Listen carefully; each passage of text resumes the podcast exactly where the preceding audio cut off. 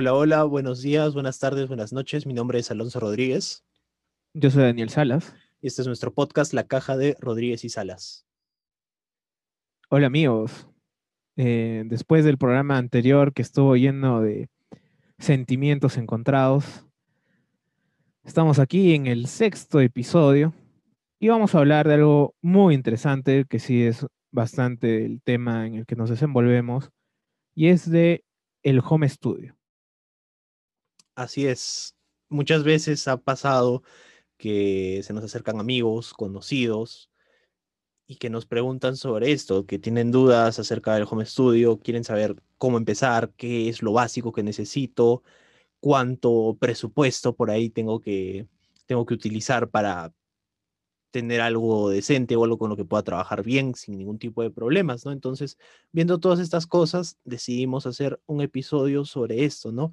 Y que incluso em, pensamos que puede alargarse a tal vez una parte 2, ¿no? Que ya en todo caso podría ser con algún invitado especial que nos dé nociones más específicas sobre algunas cosas, a futuro, claro. Exacto, y esto no va a estar enfocado solamente a los músicos, sino también a la gente que quiera eh, mejorar el audio en sus transmisiones en vivo, eh, en cualquier sentido, si eres profesor, si eres, no sé, si estás dando algún tipo de tutoría, el simple hecho de estar jugando con los amigos. Vamos a dar aquí presupuestos de equipos baratos hasta un poco más caros. Y principalmente es para esto, para mejorar el sonido en general, de tus transmisiones o de lo que quieras grabar, así seas músico o no. Eso es muy importante resaltar. Muchas veces creo que nos limitamos a trabajar con lo que viene por defecto en nuestra laptop o en nuestra computadora, ¿no? Que muchas veces la calidad de los componentes de audio dejan mucho que desear, ¿no? Sobre todo en lo que son cámaras web y también micrófonos, ¿no? Que justo ese es el tema también que vamos a, vamos a tocar un poco más adelante. Entonces, como bien lo dice Daniel, si, por ejemplo, eres docente y das clases virtuales, o si tienes un podcast o quieres iniciar un podcast y no sabes eh, qué cosas necesitas para hacerlo, o quieres ser streamer de, juegos, como yo en mi tiempo libre, eh, este episodio te va a caer perfecto porque vamos a dar lo básico para entrar a este mundo tan grande que es la producción musical y todo el tema de audio. Entonces, vamos empezando con el episodio de hoy y vamos viendo como inicio lo básico del home studio, que es lo primero, lo esencial, así Daniel, que necesitamos para un home studio.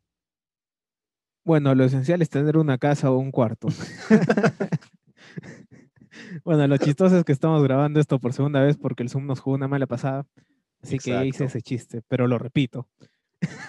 lo, básico a conseguir, eh, así sea su cuarto, su dormitorio, así sea un espacio en la casa, es importante tener este espacio para, primero, no tener muchas distracciones, eh, tratar en lo posible que sea un espacio no tan bullicioso y tratar de acomodarlo un poco el fondo, tratar de ir viendo esas cosas. Claro, el tema del espacio es muy importante en un tema de home studio, ya lo vamos a ver un poco más adelante cuando vayamos avanzando con lo que es los micrófonos, por ejemplo, y también la forma en la cual puedes aprovechar ese espacio, ya que, por ejemplo, si tú tienes un espacio con un techo amplio, eso te puede jugar una mala pasada cuando vayas a grabar eh, tu voz con micrófonos o incluso grabar un instrumento, ¿no? Entonces son muchas cosas a, tener en cuenta y como lo dice Daniel, lo mejor es siempre tener un espacio eh, cerrado, personal, donde estés lejos de las distracciones y que también eh, procuremos que esté alejado de fuentes sonoras que puedan filtrarse cuando estés usando un micrófono o estés grabando algo. Eso es muy importante. Sabemos que Arequipa y Perú es un país muy bullicioso muchas veces con, con todo lo que pasa por la calle, los autos, con las bocinas, los vendedores con sus vendo fruta, no sé qué y esto. Entonces, eso es, esas cosas son muy a tener en cuenta, ¿no? y también siempre eh, procurar tener las ventanas o puertas cerradas porque por ahí es donde más se va a filtrar el audio. Muchas veces es muy complicado porque te vas a estar muriendo de calor, pero son cosas que siempre se tienen que tener en cuenta, ¿no? Y bueno, fuera del espacio, obviamente, vamos a algo ya más un poquito técnico. Primero, una computadora. Ahora, tú puedes preguntar, ¿qué tipo de computadora? Necesito una computadora que pase de los 2.500 soles, una computadora de gama alta, yo qué sé. No, no necesitas tener una supercomputadora para entrar a esto. Con que tengas una computadora de hace 10 años, puedes hacerlo. Con que tengas 2 GB de RAM y Windows 7, puedes ir iniciando. Obviamente, no vas a tener las mismas prestaciones o las mismas eh, configuraciones que puede tener una computadora obviamente actual, ¿no? Vas a estar un poco más limitado, pero si quieres, por ejemplo, usar un micro y listo, con eso te basta. Hasta con un punto, un punto muy importante, Aloncito. Sin ir lejos, la computadora en la que yo estoy ahora es de hace 15 años, me parece.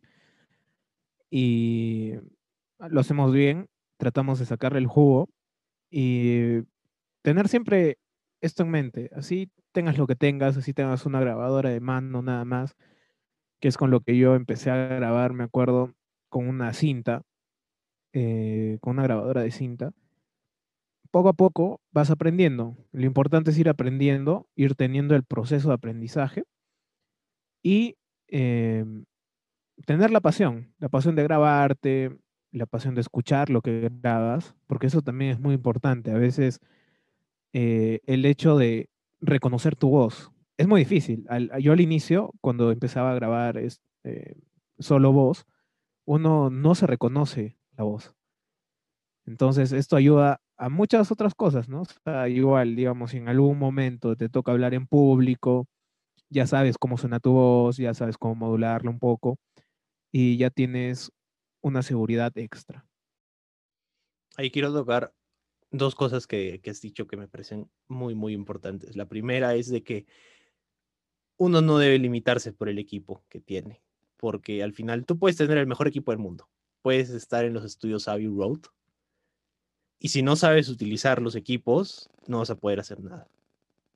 Lo importante es que tú sepas utilizar lo que tienes a la mano y utilizarlo bien si dominas el equipo que tienes, puedes hacer muchas cosas. El equipo no debe ser nunca un limitante, porque puedes tener lo mejor de lo mejor y si no lo sabes usar, no van a salir cosas buenas. Fuera de eso, eh, también lo que dijo Daniel, esto de la grabación te abre muchas puertas a identificar, por ejemplo, muchas, muchas fallas o muchos errores que tienes al momento puede ser de hablar, eh, también te puedes dar cuenta de que, no sé, hablas muy bajo y que le va a costar a la gente escucharte. Por eso mismo, entonces, esto es una prueba y ensayo todo el tiempo.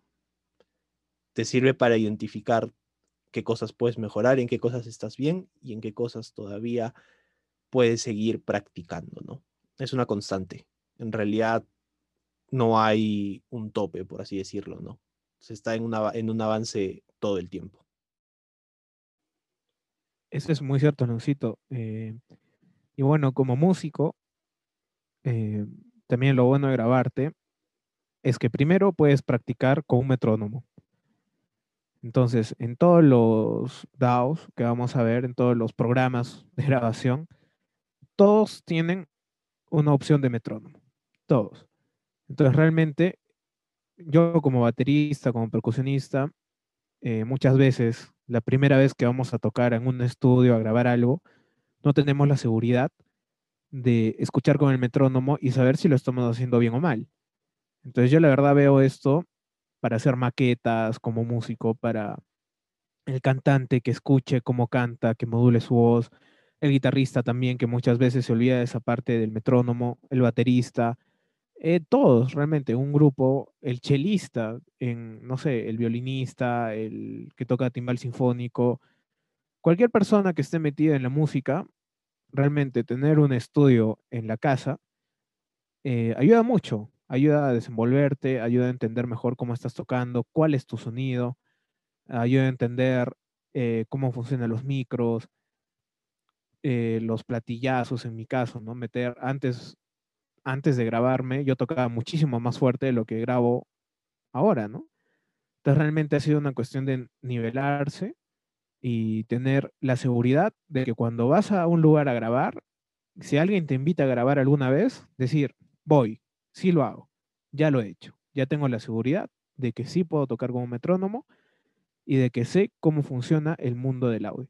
Entonces ya el simple hecho de entrar a un estudio, ya no estás preocupado que la primera vez que ves un micro en tu vida, que no sé qué, no sé cuál. Entonces, a mí me parece también como músico un desarrollo muy, mucho más profundo, ¿no?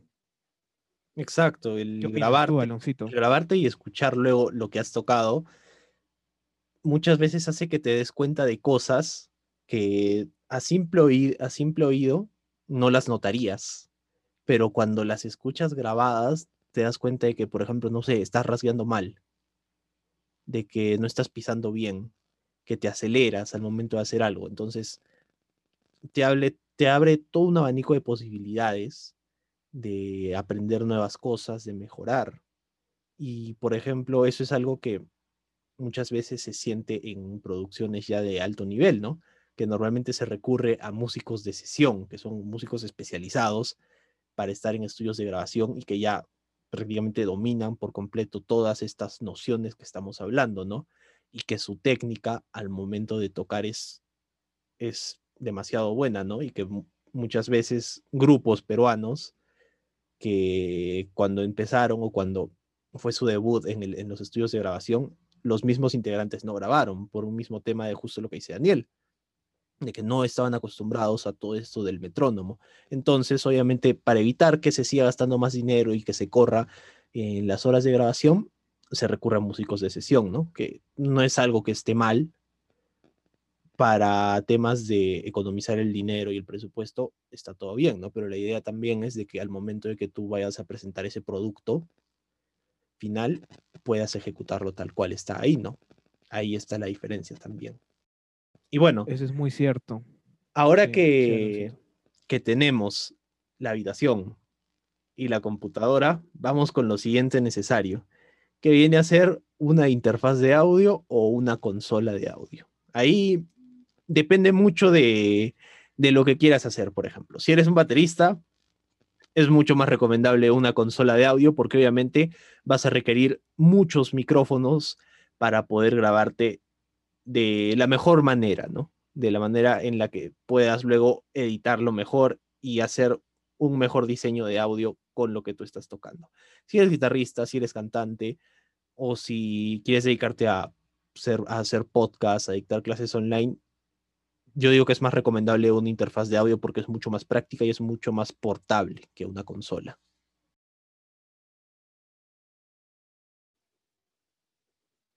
Sí, entonces, obviamente estamos hablando desde el lado de economía, ¿no? Eh, por ejemplo, si tienes la plata de comprarte dos, tres consolas y unirlas, eh, ahora hay muchos, eh, mejor dicho, interfaces y unirlas como baterista, lo puedes hacer. No, nadie dice que no. Pero, por ejemplo, en el mercado, la opción más barata es comprarte una consola de 18 canales, que es la XR18 de Behringer, o la Midas M, MR18, para grabar. Entonces, si comparas ese precio con unas dos, dos eh, interfaces, y además de que el problema de la interfaz, obviamente depende de lo que quieras conseguir, ¿no? Por ejemplo, en mi caso, yo quiero salir y hacer un concierto o grabar unas demos directamente al, a la consola y de ahí sacarlo en multitrack. Entonces, eso es algo también muy importante si eres baterista o si vas a usar muchos micros, conseguir algo que grabe en multitrack. Ese fue uno de los errores principales que yo tuve. ¿Por qué? Porque yo me lancé a comprar una consola pensando, bueno, eso también fue antes de la pandemia, y pensando en hacer las tocadas en vivo desde la consola y yo decía, no, no voy a necesitar multitrack, pero ahora me doy cuenta que sí. Y así sea en el en vivo nada más que vas a grabar, realmente lo multitrack te ayuda mucho porque puedes editar cada eh, sonido, cada fuente de audio y limpiar mucho más el sonido. Exacto. Obviamente, si eres purista, no vas a cambiar todo el sonido de la batería, por ejemplo, o todo el sonido de la guitarra. pero sí puedes ir limpiando las zonas en las que, por ejemplo, los micros de los toms están abiertos, igual siguen grabando, así no los toques, y esas frecuencias tú las editas, eliminas cuando no esté tocando, le metes una puerta de ruido y listo. Y se limpia mucho el audio de la batería o del concierto en el que estés tocando. Exacto, y eso te, libera el headroom. Exacto, mi primera recomendación es que siempre consigan equipo que grabe en multipista. Así sea una interfaz, dos interfaces, así sea una consola. Siempre mi recomendación es tener algo en multipista, que pueda grabar en multitrack. Bueno, por mi parte, eh, Daniel tiene, como ya lo dijo, una consola de audio. Yo tengo lo que es una interfaz de audio, que es, como ya lo dije antes, un poco más portátil. En específico es una Behringer UM22. Eh, tiene dos canales, uno que es para micrófono, que tiene un preamplificador, y el otro que sería para instrumentos, como ejemplo un bajo o una guitarra, ¿no? Normalmente las interfaces de audio, como ya lo dije, son más portátiles y entonces te permiten llevarlas a, a los lugares en tu mochila, por ejemplo, ¿no? Cabe completamente en una mochila sin ningún tipo de problema. Igual no necesitan una fuente de alimentación externa, las básicas, obviamente, las que son de menos canales.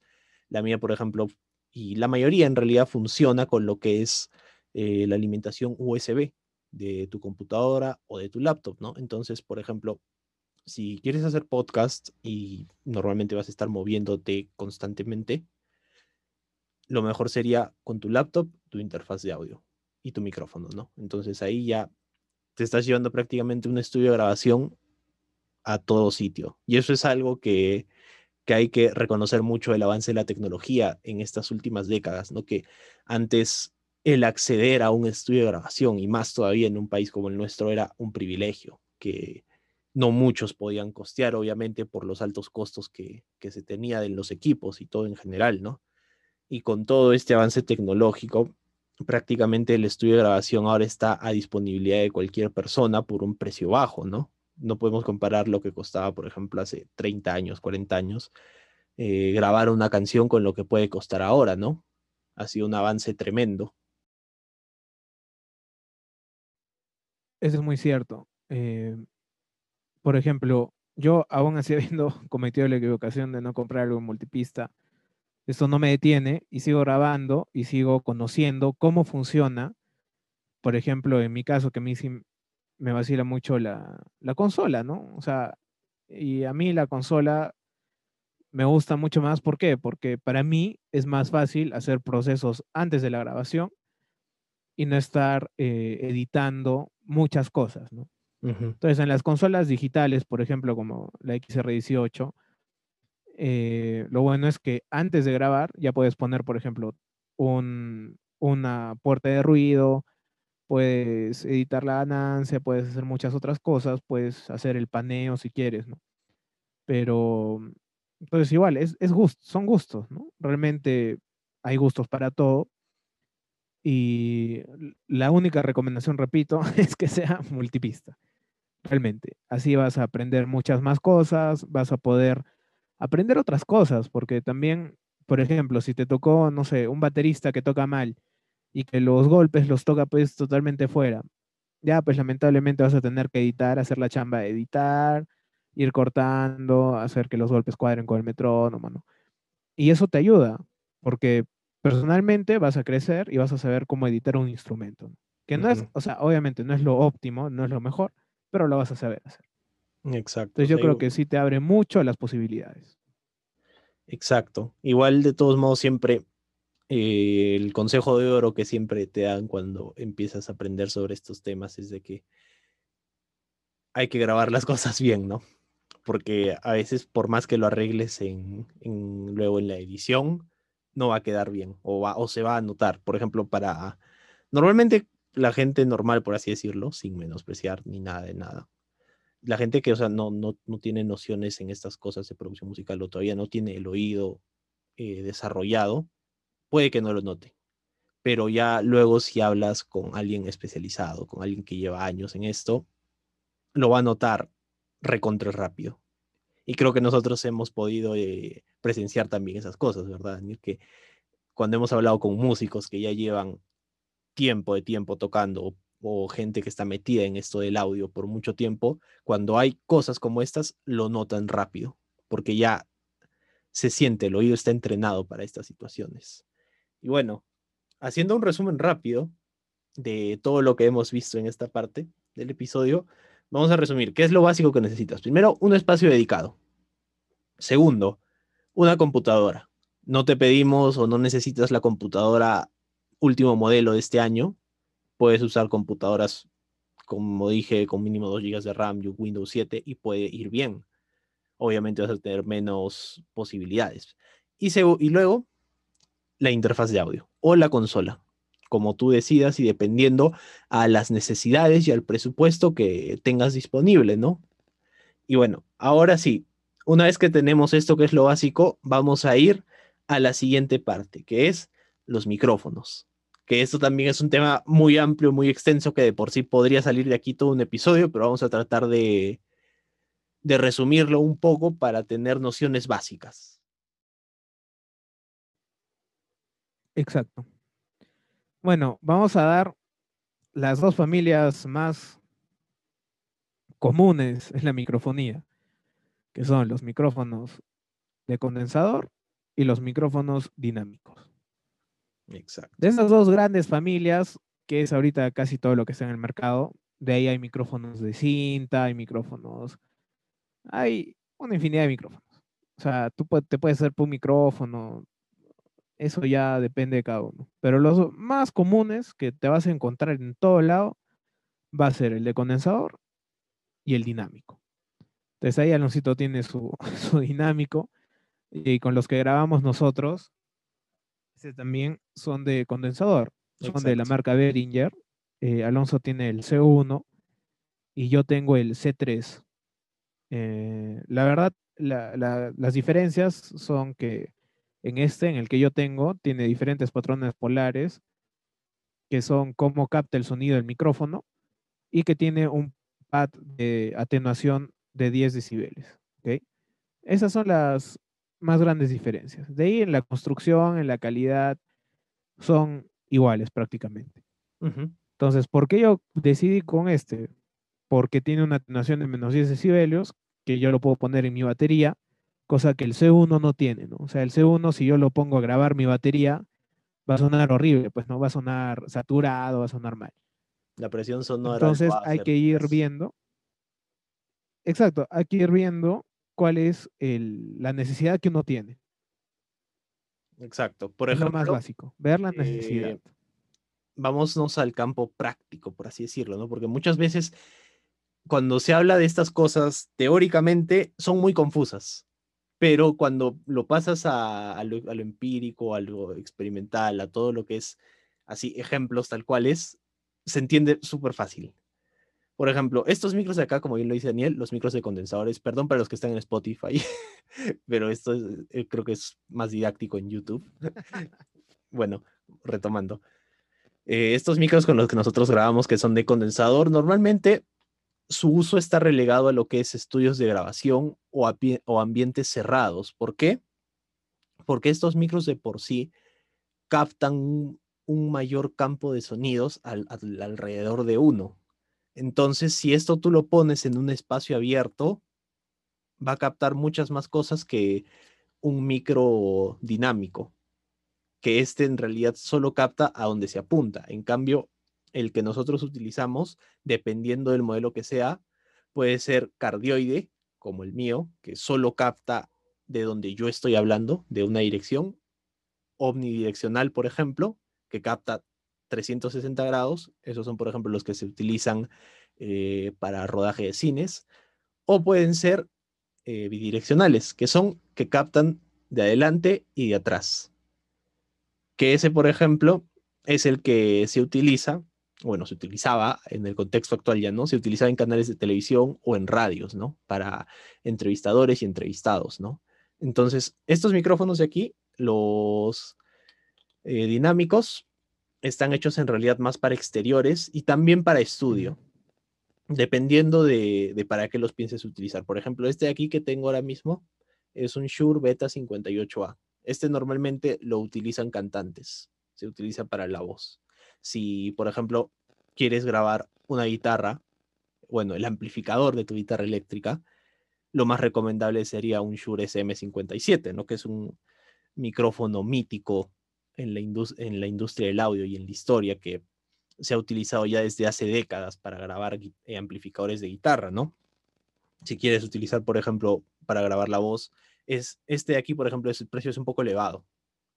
Si quieres un poco menos y también quieres calidad, un Shure SM58, que es normalmente como que un estándar, ¿no? Es algo de lo que más se utiliza a nivel mundial, en conciertos, en tocadas en bares, incluso acá en, en estudios pequeños, ¿no? Muchas veces el problema de, de, los de estos micrófonos como los que usamos nosotros es eso, ¿no? Que abarcan mucho más campo sonoro y que eso puede ser un problema. Entonces hay gente que también utiliza de estos. No está bien ni está mal. Esto es experimentación. Exacto. Y algo del SM58 fue utilizado por Miranda por muchos años para sus grabaciones. Las grabaciones primeras de Miranda eh, usaba, ¿cómo, se llama el cantante? Ale Sergi. Sergi, Sergi. Ale, es, es. Tiene, síganlo en su canal, en el canal de Miranda en YouTube. Ahí él ha hecho una recopilación de los micrófonos que ha utilizado en sus grabaciones. Y es muy interesante. Realmente, si quieren ahondar más en el tema micrófonos, sigan, síganlo él. De verdad tiene una, una muy, muy buena referencia en micrófonos y además que está tantos años en la industria también. Y lo bueno de este tipo de canales es que en su caso es pues una persona súper famosa que te explica y lo es más humano, ¿no? O sea, yo la verdad cuando empecé a ver sus videos dije, ah, o sea, él no ha salido de, un, de la noche a la mañana a ser Miranda. Pues, claro. Y realmente esas cosas eh, a uno lo impulsan, ¿no? Igual, un ejemplo básico eh, en la batería, ¿no? Por ejemplo, el micrófono que ven ahí en el Napoleón es un micrófono dinámico. Los micrófonos aéreos, que son para, este es para platillo, pero tengo uno más arriba, que es overhead, que agarra todo de la batería, son de condensador. Entonces, también hay una cuestión de sonido, ¿no? Del micrófono. Entonces, hay gente que se le ocurre por ponerle pues un micrófono de condensador a los Toms o al Napoleón. Y como dice Alonso, no está malo bien, sino es una cuestión de ir experimentando. Exacto, sin experimentación no habría mucho de lo actual en lo que es la música, ¿no? Recuerdo mucho que... Exacto. Eh, le comentaba a Daniel la semana pasada que estaba viendo un documental, por ejemplo, de, la evolución del blues, del rock y del heavy metal y es muy curioso también la forma en la cual surgió la, distorsión como tal, ¿no? En las guitarras eléctricas, que fue porque simplemente eh, en una sesión de grabación en Nashville, ¿qué ocurrió? Cuando estaban transportando el amplificador hacia la sala de grabación, eh, se golpeó, el cono se abrió. Y cuando escucharon el sonido que botaba, estaba distorsionado y les gustó cómo, cómo quedaba el resultado. Lo que se escuchaba les, les gustó a todos, tanto a los músicos como al ingeniero de grabación. Si siguiéramos esta, esta idea de que no, tiene que ser tal cual, cambien ese amplificador y pongan uno nuevo que no tenga el cono destruido, actualmente no tendríamos la distorsión, porque ahí es de donde partió, ¿no?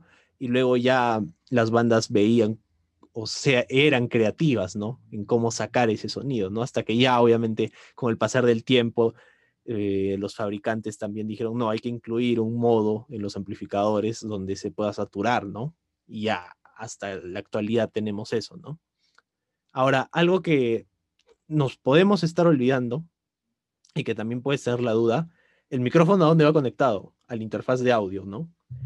O a tu consola. Normalmente estos micrófonos de acá, los de condensador, necesitan una fuente de, energía, que son estos 48 eh, voltios, que se le llama también Phantom Power.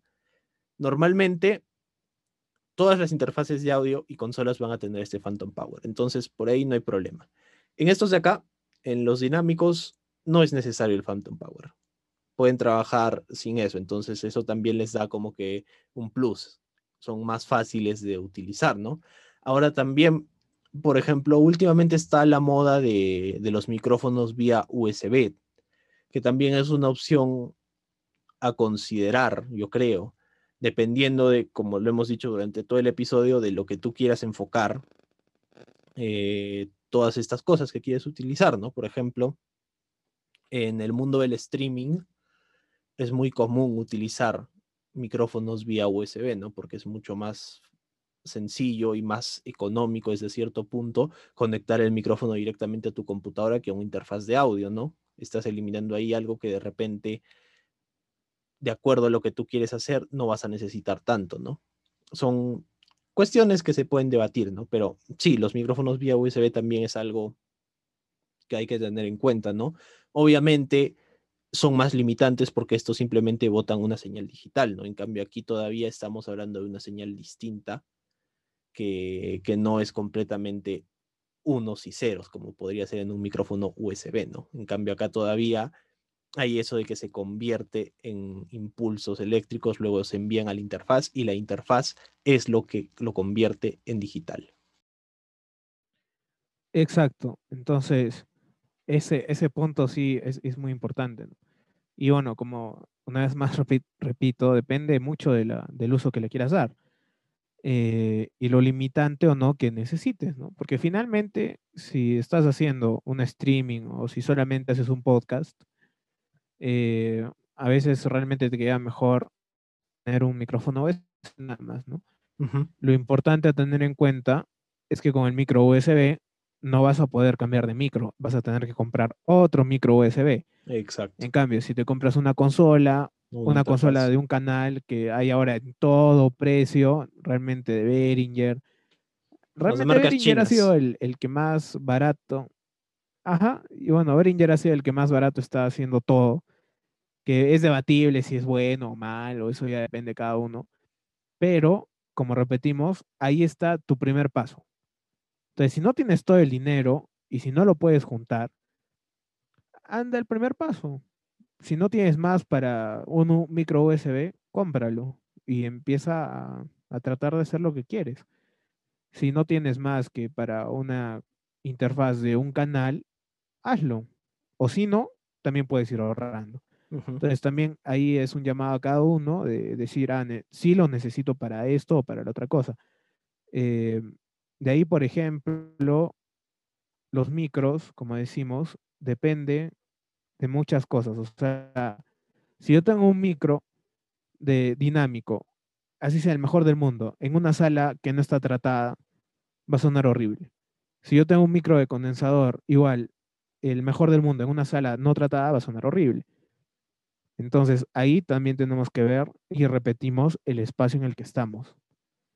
Eh, por ejemplo, nuestra recomendación siempre va a ser, si tú tienes un espacio que no tiene nada, o sea, que es pura cerámica o todo liso, cómprate un microdinámico y vas a ver que primero no capta tanto ruido y que igual lo puedes editar después, ¿no? Entonces, ahí también hay que ver mucho en dónde estamos, en la situación en la que estamos, en lo que queremos hacer y soluciones caseras, o sea, este patita de Miranda agarraba su, su sofá y lo convertía como en un iglú y él se Exacto. ponía dentro y se ponía a grabar ahí dentro.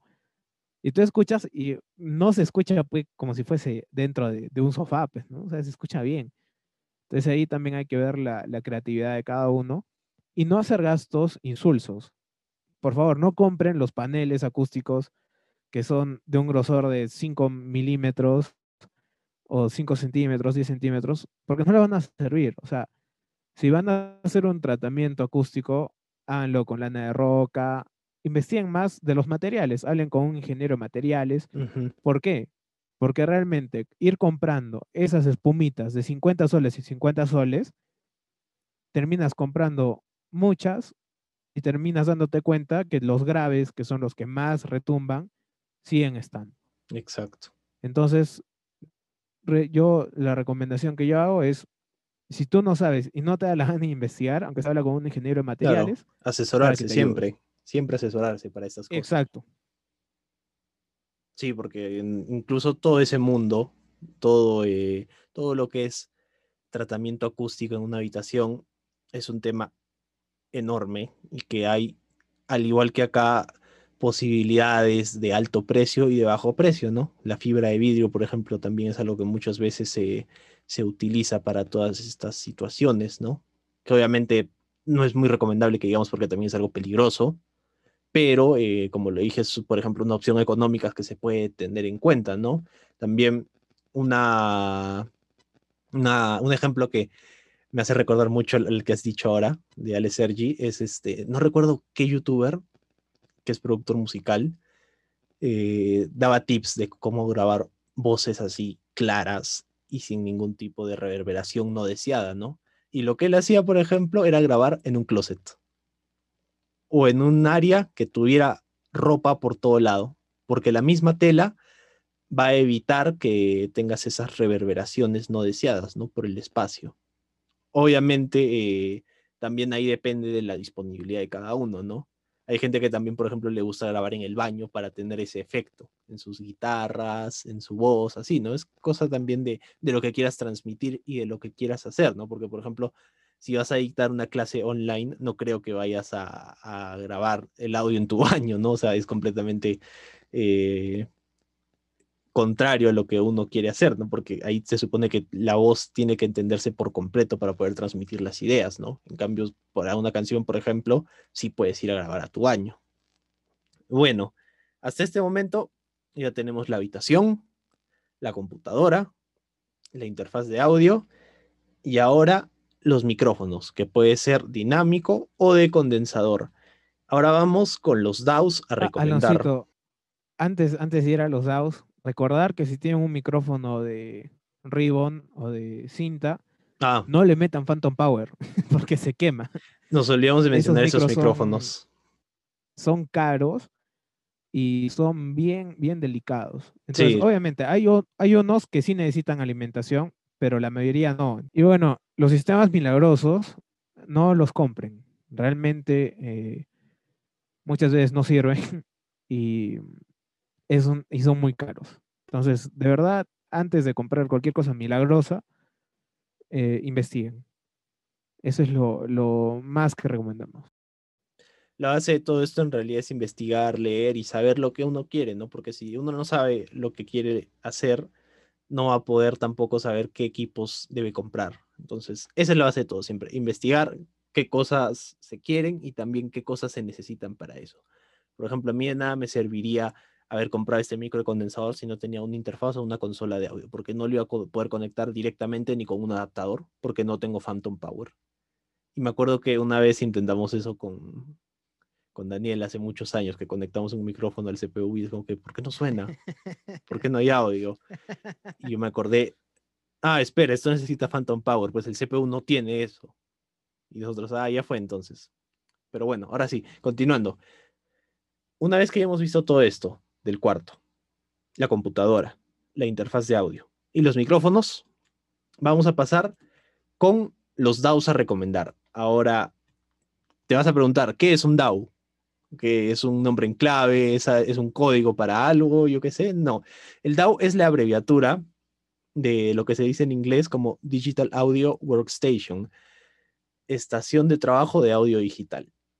Esa sería la, la traducción en español. Y el DAO en realidad es el programa, vamos a decirlo así, para que todos puedan entenderlo, es el programa con el cual tú vas a poder grabar tu micrófono, tu guitarra, tu instrumento a través de la interfaz. Entonces, el, el DAO vendría a ser lo que es Photoshop para las imágenes, o Sony Vegas o After Effects para el video, por ejemplo, ¿no? Entonces, DAOs hay una infinidad, sinceramente cada año aparece creo que un nuevo DAO con diferentes opciones y así. Y yo creo que el primer consejo que habría que dar es de que ningún DAO es bueno o malo.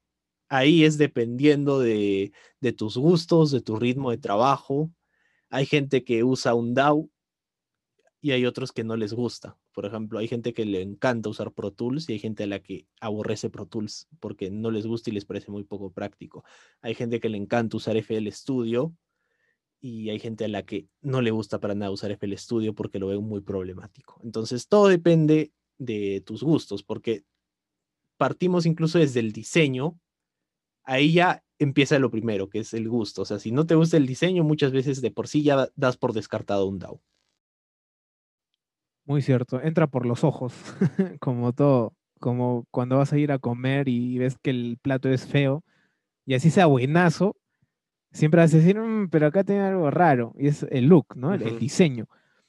Y bueno, recomendamos también siempre que en lo posible compren sus DAOs, compren su software, o no la piratería, o sea, poco a poco estamos, eh, me parece que en Perú también sacando esto de la piratería y muchos de los productores independientes ya también están pasando a comprar las cosas legales, ¿no?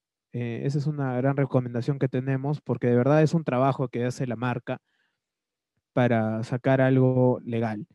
Eh, bien, entonces la primera recomendación va a ir por mi parte, que es el más básico y que yo sigo usando, llamando desde el colegio, eh, que es el Audacity. Realmente es un programa muy simple que hasta máximo admite eh, interfaces de cuatro canales, como la OMC 404 HD. Ajá. Ese es el tope que lo admite. O sea, ya después de eso, olvídense el Audacity. Pero si recién están empezando, realmente la interfaz es súper básica. Van a poder entrar, van a poder jugar, van a poder entender más o menos cómo es, van a realmente es un programa muy noble. Así, así lo definiría. Es un programa noble que no te ofrece más, es totalmente gratis y no es como otros, por ejemplo, Reaper, que te sale un, anuncio que dice eh, que si quieres pasarte a, al pago. A comprar la licencia.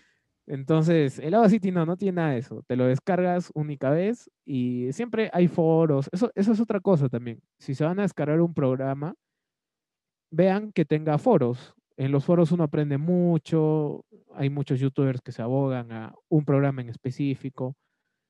Entonces ese va por mi lado. El programa que yo recomendaría al inicio sería Audacity.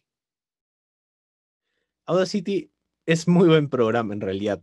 Y ahí, por ejemplo, hay que también tener en cuenta eso, ¿no? De qué quieres hacer o qué buscas hacer porque teniendo eso en cuenta también puedes usar un programa u otro, ¿no? Por ejemplo, si quieres grabar un podcast en el cual solo tú hables, Audacity creo que sería la mejor opción, porque como lo dijo Daniel, es una opción fácil de utilizar y fácil de aprender.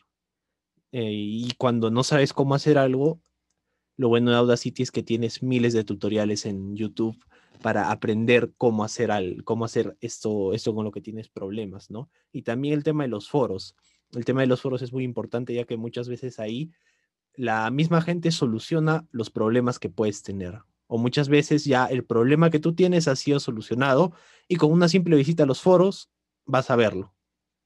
Eso es algo también muy a tener en cuenta y que lamentablemente cuando usas un programa pirata, por así decirlo, no vas a tener acceso a estos foros, porque actualmente los, los programas de pago, los DAOs de pago al menos, eh, te exigen registrarte. Y si no te registras, no tienes un acceso a estos foros. Entonces, desde ahí ya tienes un, una limitación. Otra limitación es de que obviamente no vas a tener acceso a actualizaciones futuras que le hagan al programa. Entonces, muchas veces, ¿qué ocurre? Estos DAOs o programas, los programas en general siempre vienen con pequeñas fallas o errores que se van corrigiendo a lo largo del tiempo con estas actualizaciones o parches, ¿no? Entonces, si tú estás usando una licencia pirata, no vas a poder corregir estos errores. Yo, por ejemplo, he usado FL Studio en versión pirata y me percaté de un error que tenía. Y por ese mismo error dejé de utilizarlo. Ya que era una licencia pirata, no tenía acceso a las actualizaciones y no podía corregir este error.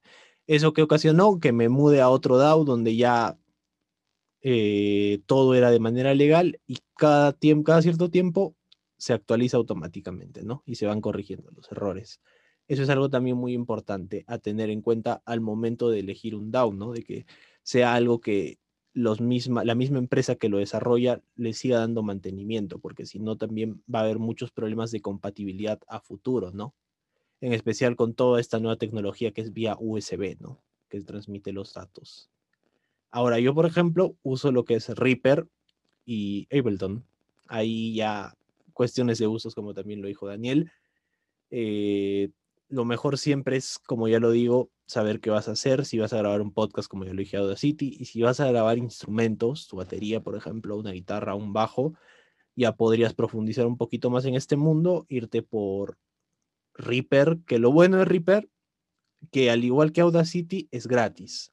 La única diferencia es de que al inicio, cuando vas a abrir el programa, te va a salir una ventana diciendo si quieres comprar la licencia. Que igual la licencia Reaper es la más barata que hay en el mercado, son solo 60 dólares, a diferencia de otros que el costo de la licencia estándar es de 300, 400 dólares. Entonces, eso también hay que tenerlo en cuenta. Reaper es como el WinRAR de los DAOs. Creo que es el mejor ejemplo, porque siempre cuando lo vas a abrir, te va a salir tu ventana. ¿Quieres comprarlo? Sí, no. Si dices no, no hay problema. Puedes usar todas las funcionalidades que tiene sin ningún tipo de límite, a diferencia de otros programas, ¿no? Y bueno, ya si quieres usar Ableton Pro Tools, vas a tener que obviamente pagar por una licencia, ¿no? O usar la versión de prueba que obviamente te limita en muchos sentidos, desde el número de pistas a utilizar, por ejemplo. Si, si Daniel quisiera usar Ableton y no va a pagar por la licencia completa, estándar, tendría que usar la versión light. Y esta versión, por ejemplo, solo te deja tener ocho pistas para grabar. Entonces ahí habría que analizar si en esas ocho pistas le son suficientes para lo que él quiere hacer con la batería. Exacto. Eso de las pistas también hay que tener en cuenta, ¿no? Por ejemplo, eh, si en Ableton te vacila, ¿no? Y solo eres guitarra y voz y un piano, chévere. O sea, la haces. Eh, y lo bueno, bueno, la verdad, Reaper, la interfaz, lo único que a mí, bueno, no me gusta es la interfaz. O sea, es bien feo el programa. Sí. No es, no es bonito pero toda la funcionalidad que te da llega a un punto en el que ya pues te, llega altamente si, si, es bonito o feo, ¿no? Y también lo bueno de Reaper es que hay muchas cosas que son gratis para el programa. Es otra cosa que tienes que ver, si, los, hay plugins gratis, qué cosas puedes tener por menos valor. Eh, y hay muchas producciones en la actualidad que salen con Reaper y que nadie se da cuenta, o sea, que igual lo has escuchado, un grupo que se ha grabado con Reaper. Y mm, bueno, a mí tampoco me conviene por una cuestión de la antigüedad de mi computadora, ¿no? Es algo que la latencia en mi caso es muy grande, pero en otras computadoras eh, más modernas, bueno, modernas o de estos años, ya no pasa eso. Entonces, si tú tienes una computadora de los últimos cuatro o cinco años, la verdad no vas a tener ningún problema de latencia con ninguna eh, con ningún DAO.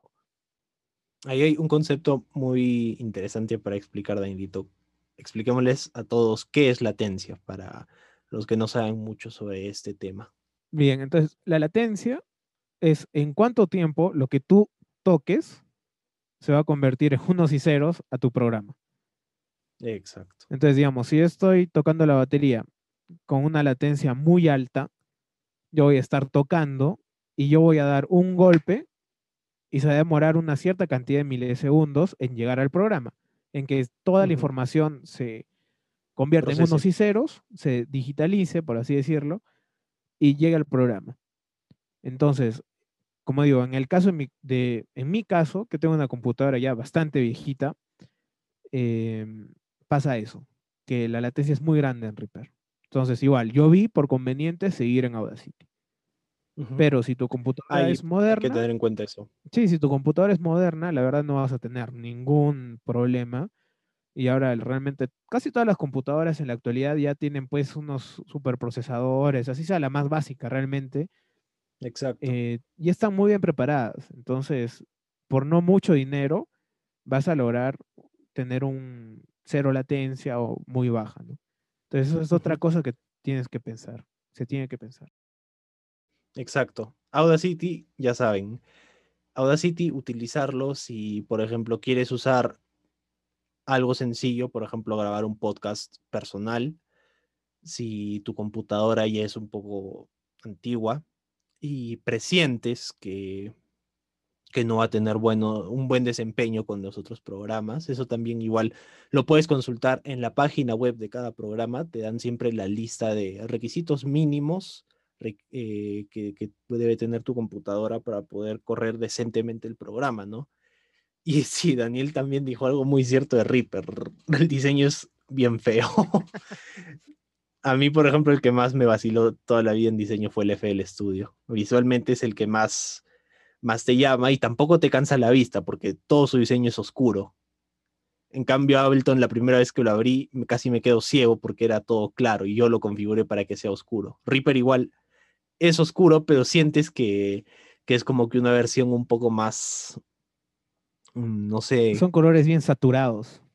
Bien saturados y que también como que para abaratar costos se han hecho de ese modo, ¿no? Exacto. Y a mí lo que, lo que me vacila de Reaper y por lo cual yo uso Reaper es porque es uno de los que menos recursos en tu computadora te va a, consumir. Eso también hay que tenerlo mucho en cuenta, ¿no?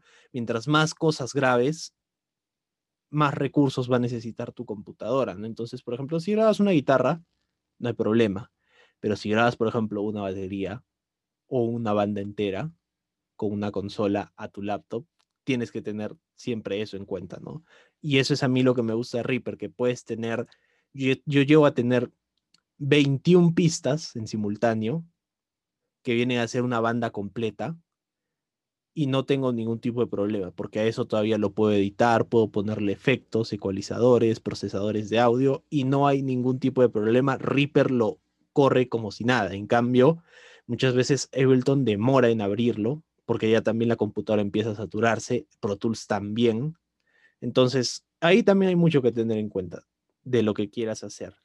Exacto. Bueno, ahora que ya hemos visto un poquito de todo esto de los DAOs, vamos a dar primero, a ver, unos cuantos nombres de DAOs para que la gente pueda buscar. Tú empieza con uno, y hacemos un ping pong, ¿te parece? Audacity. Ya, Pro Tools. Reaper.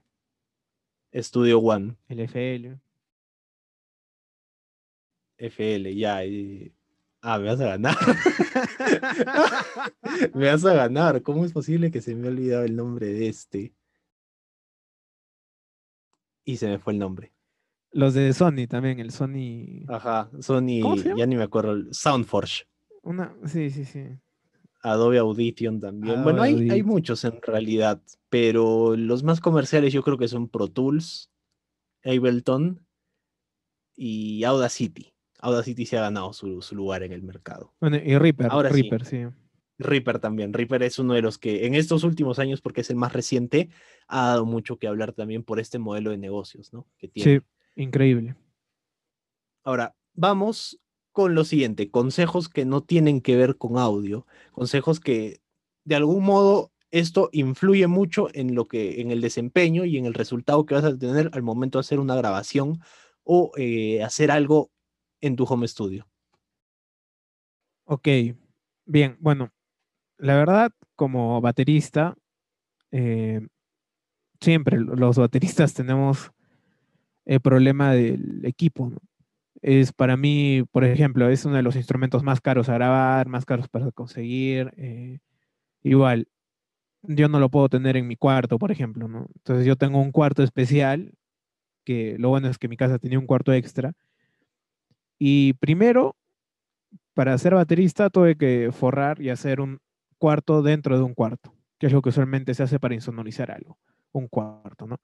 Entonces yo tengo material acústico entre pared y pared, es una pared de drywall que tiene, me parece, 3 centímetros o 4 centímetros de profundidad, y aún así falta para insonorizar, ¿no? O sea, eso es otra cosa, siempre en el home studio o en el estudio en general, siempre van a ir apareciendo cositas a mejorar, ¿no? Por ejemplo, algo básico es tener un espacio iluminado y correcto para el desempeño del instrumento que toques. Por ejemplo, tener una bonita decoración, tener colores que, sean buenos. Por ejemplo, este verde es un verde un poquito más pastel. Em, tener un ventilador, yo acá tengo el costado un ventilador porque este cuarto llega a calentarse mucho también por tocar batería y por tener la consola conectada, por tener equipo conectado, la PC acá también conectada, siempre va a generar calor. Entonces es algo muy importante tener un ventilador o un sistema de aire acondicionado, que también es, es un poco caro. De ahí, algo muy importante es que nunca conectes tu equipo directo a la corriente. Porque realmente te ha costado tanto el equipo que vas a dejar que por un sistema, por un fallo eléctrico se queme, es inaudito, ¿no? Y eso la verdad me pasó un día que estaba aspirando el cuarto y una suba de corriente y ¡plup! voló el plomo del el supresor de picos que yo tenía, que era con un plomo, y mm, se salvó. Nada le pasó al equipo. Y yo digo, imagínate que eso hubiese pasado con el equipo conectado. Se podía quemar los micrófonos. Entonces siempre hay que tener cuidado con eso y tener un buen supresor de picos, tener un nivelador de corriente, tener algo en medio de la corriente y tu equipo. Para que vuele eso primero y no tu consola o tu, o tu interfaz. Otra cosa básica es que, bueno, si vas a tener eh, monitores o parlantes, que son monitores, em, tratar tu cuarto antes. Entonces, otra cosa, otro de los errores que yo veo mucho y me, causa algo de, hasta de así, no sé, disonancia cognitiva, pues, se podría decir, que tienen pues unos super monitores de no sé cuánto, entras a su cuarto y hay pues un eco, no se escucha nada del monitor, el bajo pues suena, el, el bajo, la frecuencia baja es la que casi no se elimina, es increíble. Se mantiene en el cuarto y más en un cuarto chiquito. Y todavía se comen los agudos. Exacto, exacto. Entonces, si no tienen un buen eh, sistema de acustización, que es diferente a aislamiento, a insonorización, eh, no los compren. O traten primero de conseguirse unos buenos audífonos o con respuesta, con respuesta plana. Eh, si no tienes un cuarto bien acustizado, tampoco compres equipo muy caro. ¿Por qué? Porque hay una regla básica siempre el eslabón más débil va a ser el que te va a fallar. Entonces, digamos, igual, si te compras un cable, este micro, por ejemplo, que no está muy caro igual, pero es pues plata, ¿no? O sea, sí te ha costado conseguirlo. No compres pues un cable de el más barato o con los conectores más baratos, porque ya me ha pasado en una de esas, sacas el cable y se te queda el cable dentro o se te queda el conector dentro. Entonces, ¿qué haces? Pues pucha, tienes que desarmarlo, tienes que rezar para que no se haya malogrado el, el, el micrófono, la entrada de micrófono. Por ejemplo, ah, unos conectores buenos son los Neutrik, son los más básicos en el mercado, siempre te vienen estos. Traten de conseguir equipo así para proteger sus micrófonos. Y de ahí, la verdad, tengan un cuarto bueno, eh, que no los distraiga nada y que tampoco ustedes distraigan a otros. Eso es algo muy importante. Hay que tener mucho respeto al tocar algún instrumento o al hacer alguna actividad, ¿no? No molestar a los demás. Eso también me parece muy importante. Bueno, ahora yo les voy a dar una serie de tips para cuando ya estén utilizando su, su DAO o el programa que ustedes deseen. El primer tip que yo les doy siempre es organizarse muy bien, saber organizarse. Eh, puede sonar un poco cliché, pero en realidad para estas cosas hay que ser muy organizado para que de por sí no te, no te, no te pongas ansioso, no te gane la flojera ni nada de eso, porque muchas veces cuando ves lo que tienes que editar o lo que tienes que grabar y lo ves desordenado, se te va a hacer mucho más complicado y te va a ganar la flojera. Entonces, siempre organizar, organizar primero los instrumentos que vas a grabar, si vas a grabar así, o la voz, tratar de dividirla en, segmentos así dependiendo de lo que quieras hacer. Y también ayuda visual. Con ayuda visual me refiero más a lo que son colores.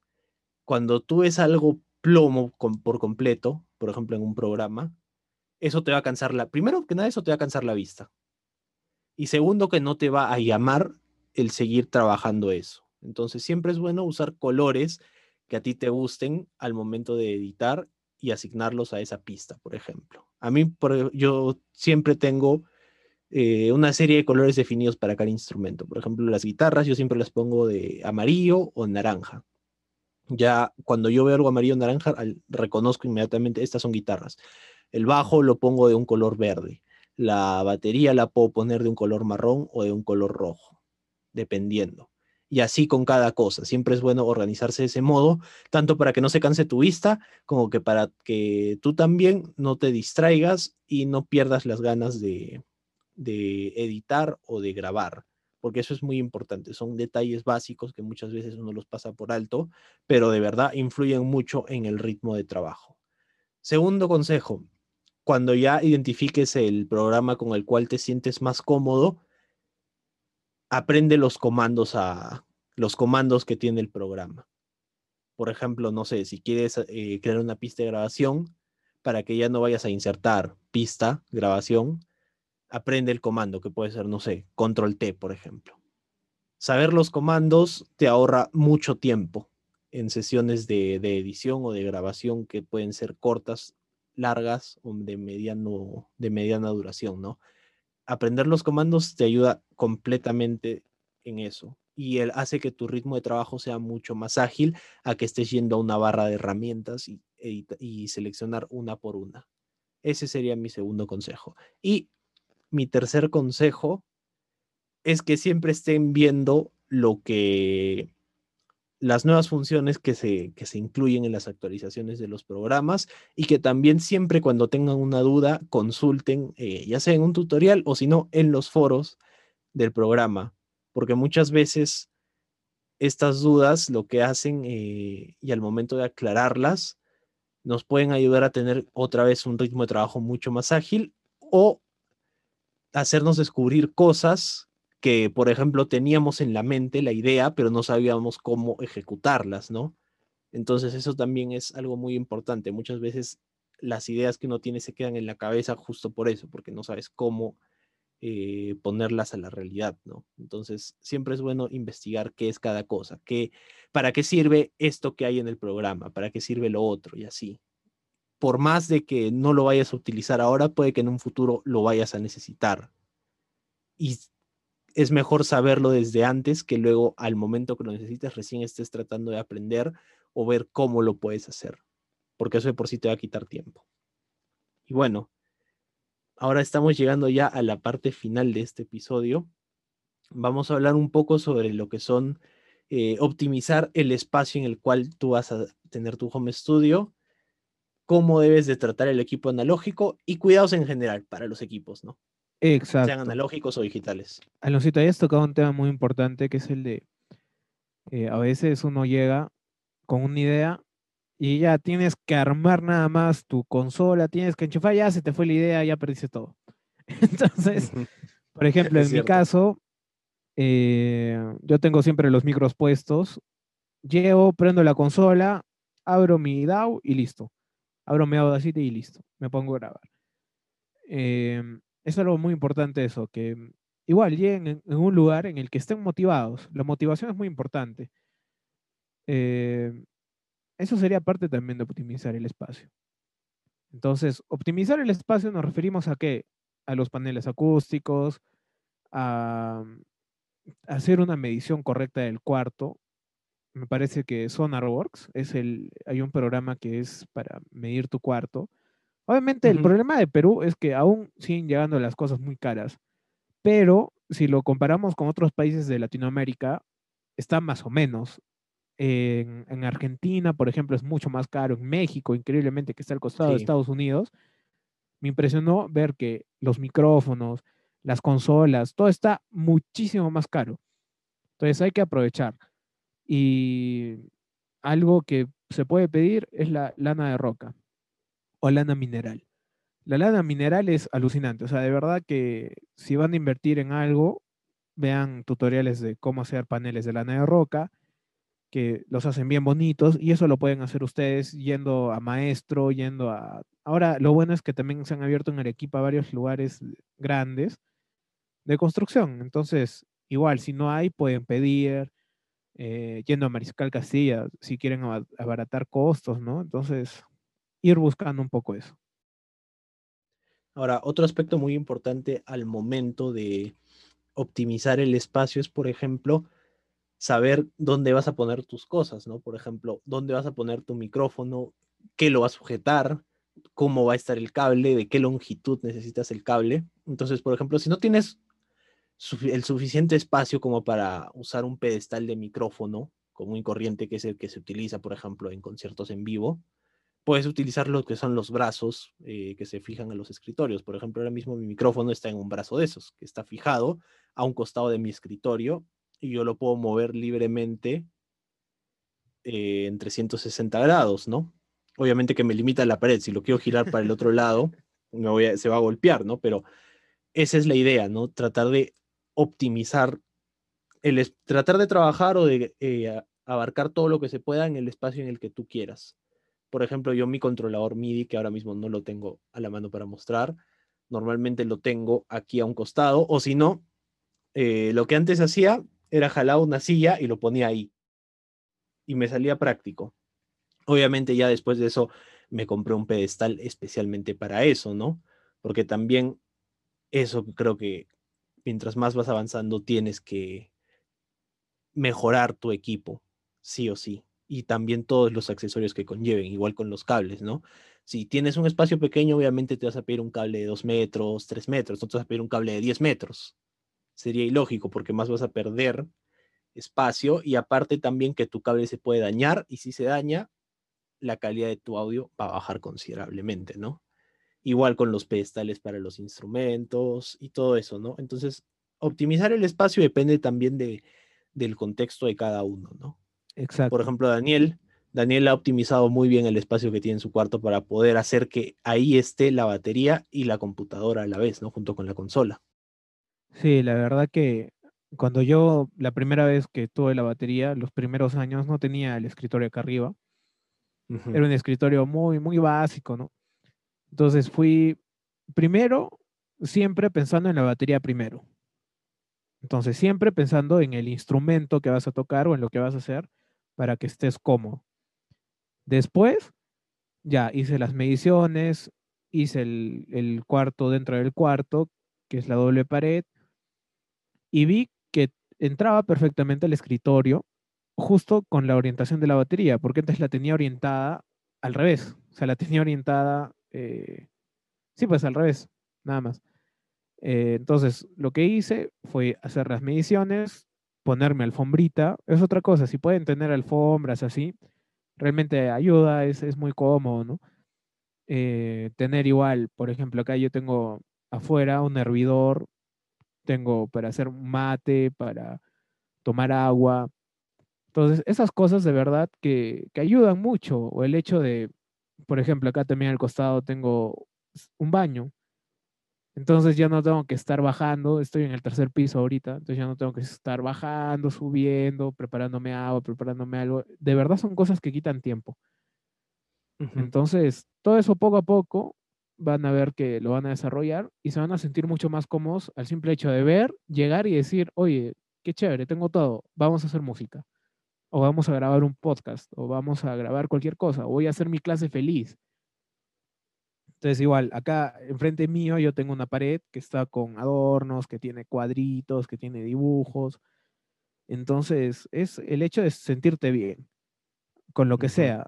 Igual, si no te gusta mucho tener cuadros, pucha, no sé, una flor o algo así, ¿no? Entonces, realmente eso va a ayudar a que tú estés motivado y listo, ¿no? Y bueno, ahora siguiendo con el otro tema que es el equipo analógico. Eso lo vamos a hacer muy rápido. Eh, el equipo analógico, te puedes comprar pues un compresor, un ecualizador, cosas así que son un poco más caras. Justo lo que tiene Alonso. Exacto. Todo ese equipo. Y bueno, lo puedes comprar. Me parece que en otro episodio, Alonsito, podemos desarrollar un poco más del equipo analógico, porque ya nos está quedando un poco largo el podcast. Sí, ya estos últimos episodios han quedado bien largos. y para finalizar, Alonsito, cuidados en general. Bueno, lo primero que yo diría en cuidados en general siempre es limpiar, bueno, específicamente para Arequipa, ¿no? Porque, por ejemplo, si, si estás en Lima escuchando esto, no va a ser lo mismo, ¿no? Acá en Arequipa el polvo es, el, es un enemigo constante para los instrumentos y para los equipos en general, no solo de audio, ¿no? Entonces siempre asegurarse primero que nada de eso, limpiar bien y evitar que haya polvo, porque el polvo, primero, en nuestra computadora va a afectar el rendimiento.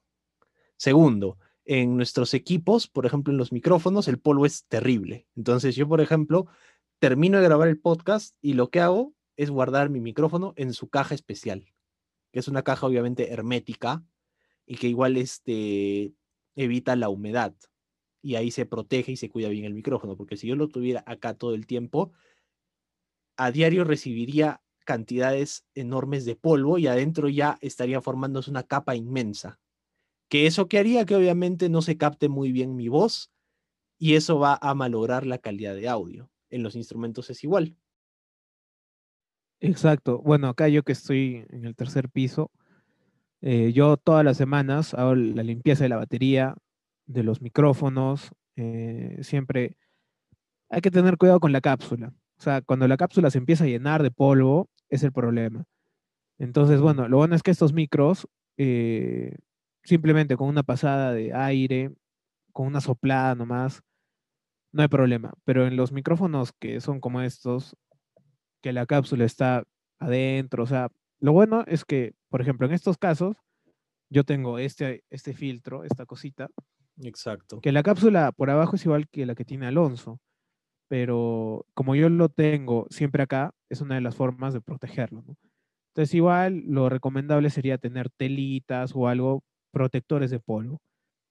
Y para los instrumentos, eh, algo recomendable usualmente es que estén un poco húmedos. O sea, el cuarto no puede estar totalmente seco. Eso también es otra de las cosas que en Arequipa se malogra todo. O sea, la sequedad es al revés de Lima. En Lima la humedad malogra todo. La humedad.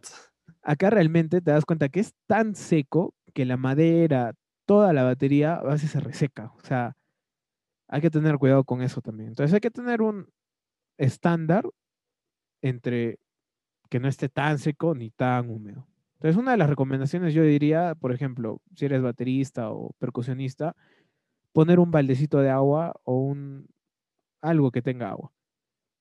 Entonces, eso no se va a evaporar en todo el día, pues, ¿no? o sea, te va a durar unas semanas y va a hacer que tu equipo tampoco se dañe mucho cuando llueve, porque ahora que estamos en temporada de lluvia, todo se hincha y el equipo que tanto querías, tu batería, pues, ¿no?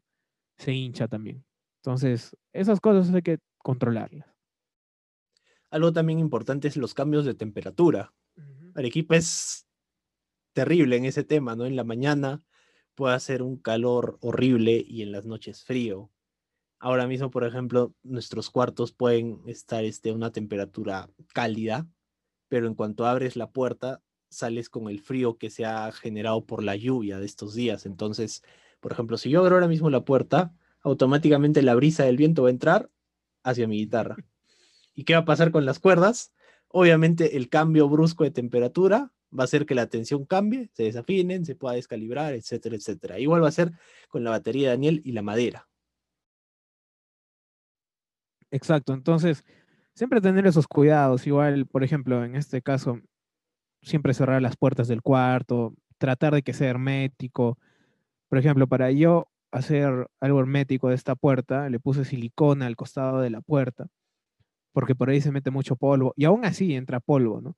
Pero lo importante es tener una buena limpieza de los instrumentos, de tu equipo, de la consola, los conectores, darles una aspirada o una sopleteada. Eh, la computadora también. La computadora, darle una aspirada, una sopleteada de cuando en cuando para que no se acumule mucho polvo.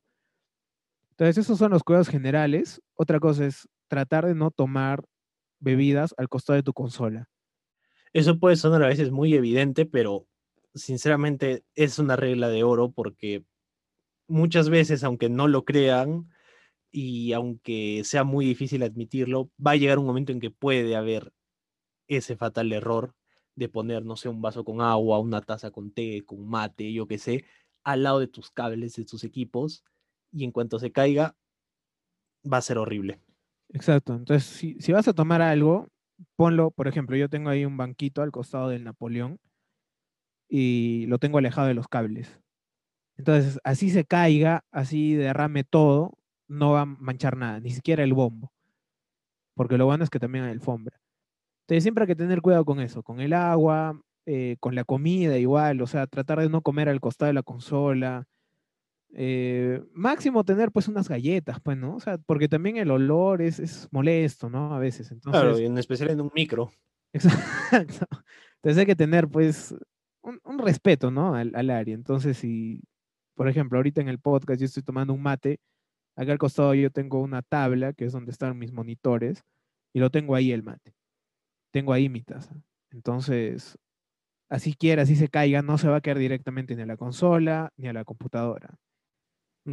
Y hay que tener esos cuidados nada más. Entonces, con eso, Exacto. ya estamos llegando al final. Eh, cuiden sus cosas, son cosas caras. El equipo, cuídenlo. Y me parece que eso sería todo, Lucito.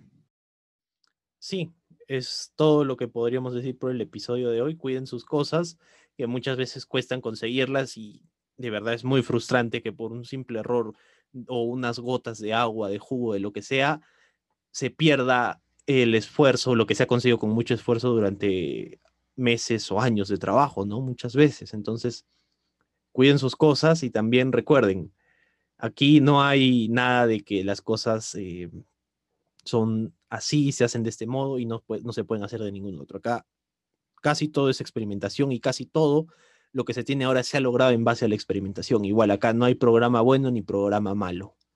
Es dependiendo de las necesidades de cada uno y de lo que, y de lo que se quiera hacer. Igual con la computadora. Nunca se limiten a que no puedo hacer X cosa por mi computadora. No, siempre hay posibilidades, nada más tienen que saber dominar los programas que usan y utilizar bien los recursos que tienen a su disponibilidad. Y bueno, eso es todo por el episodio del día de hoy, pero antes de despedirnos les vamos a hacer un anuncio especial. Este domingo vamos a estar en el canal de Twitch haciendo una cobertura y comentario especial de la entrega de los premios Grammy de este año. Así es, vamos a estar hablando de los Grammy. eh, ahí con Noé también va a estar con nosotros, Noelia, que ya, ya es la, la tercera conductora prácticamente con Alonso. Sí, Y bueno, la verdad, nada más que decir. eh, ah, otra cosa importante es que si tienen un estudio, un home studio comercial, no dejen que la gente fume dentro. Porque increíblemente, algo por lo que se malograba mucho equipo en las épocas antiguas era la, la cantidad de alquitrán que se quedaba en el equipo. Entonces, hay que tener cuidado con eso. Y si tú vas a un estudio, también respetar. Es muy importante respetar las reglas para que todos estemos bien y todos estemos felices al momento de grabar. Y como siempre decimos, por favor, cuídense, la pandemia sigue, traten de no salir, lávense las manos, usen su barbijo correctamente tapando nariz y boca. Y nos vemos el domingo con las entregas del día de mañana, con las entregas de los Grammys. cierto, esto sale el día sábado, así que nos vemos el día de mañana domingo. No sabemos todavía la hora, pero lo vamos a estar confirmando por nuestro Facebook y por nuestras historias de Instagram. Entonces estén atentos a eso y nos vemos en Twitch el domingo. Muchísimas gracias por escucharnos. Este va a ser, es el primer episodio del Home Studio. Vamos a tener varios más, tratando más de cerca algún micrófono en específico. Ya saben, si tienen algún comentario, escríbanos abajo y les vamos a responder gustosamente. Muchas gracias, gente. Nos vemos. Chao.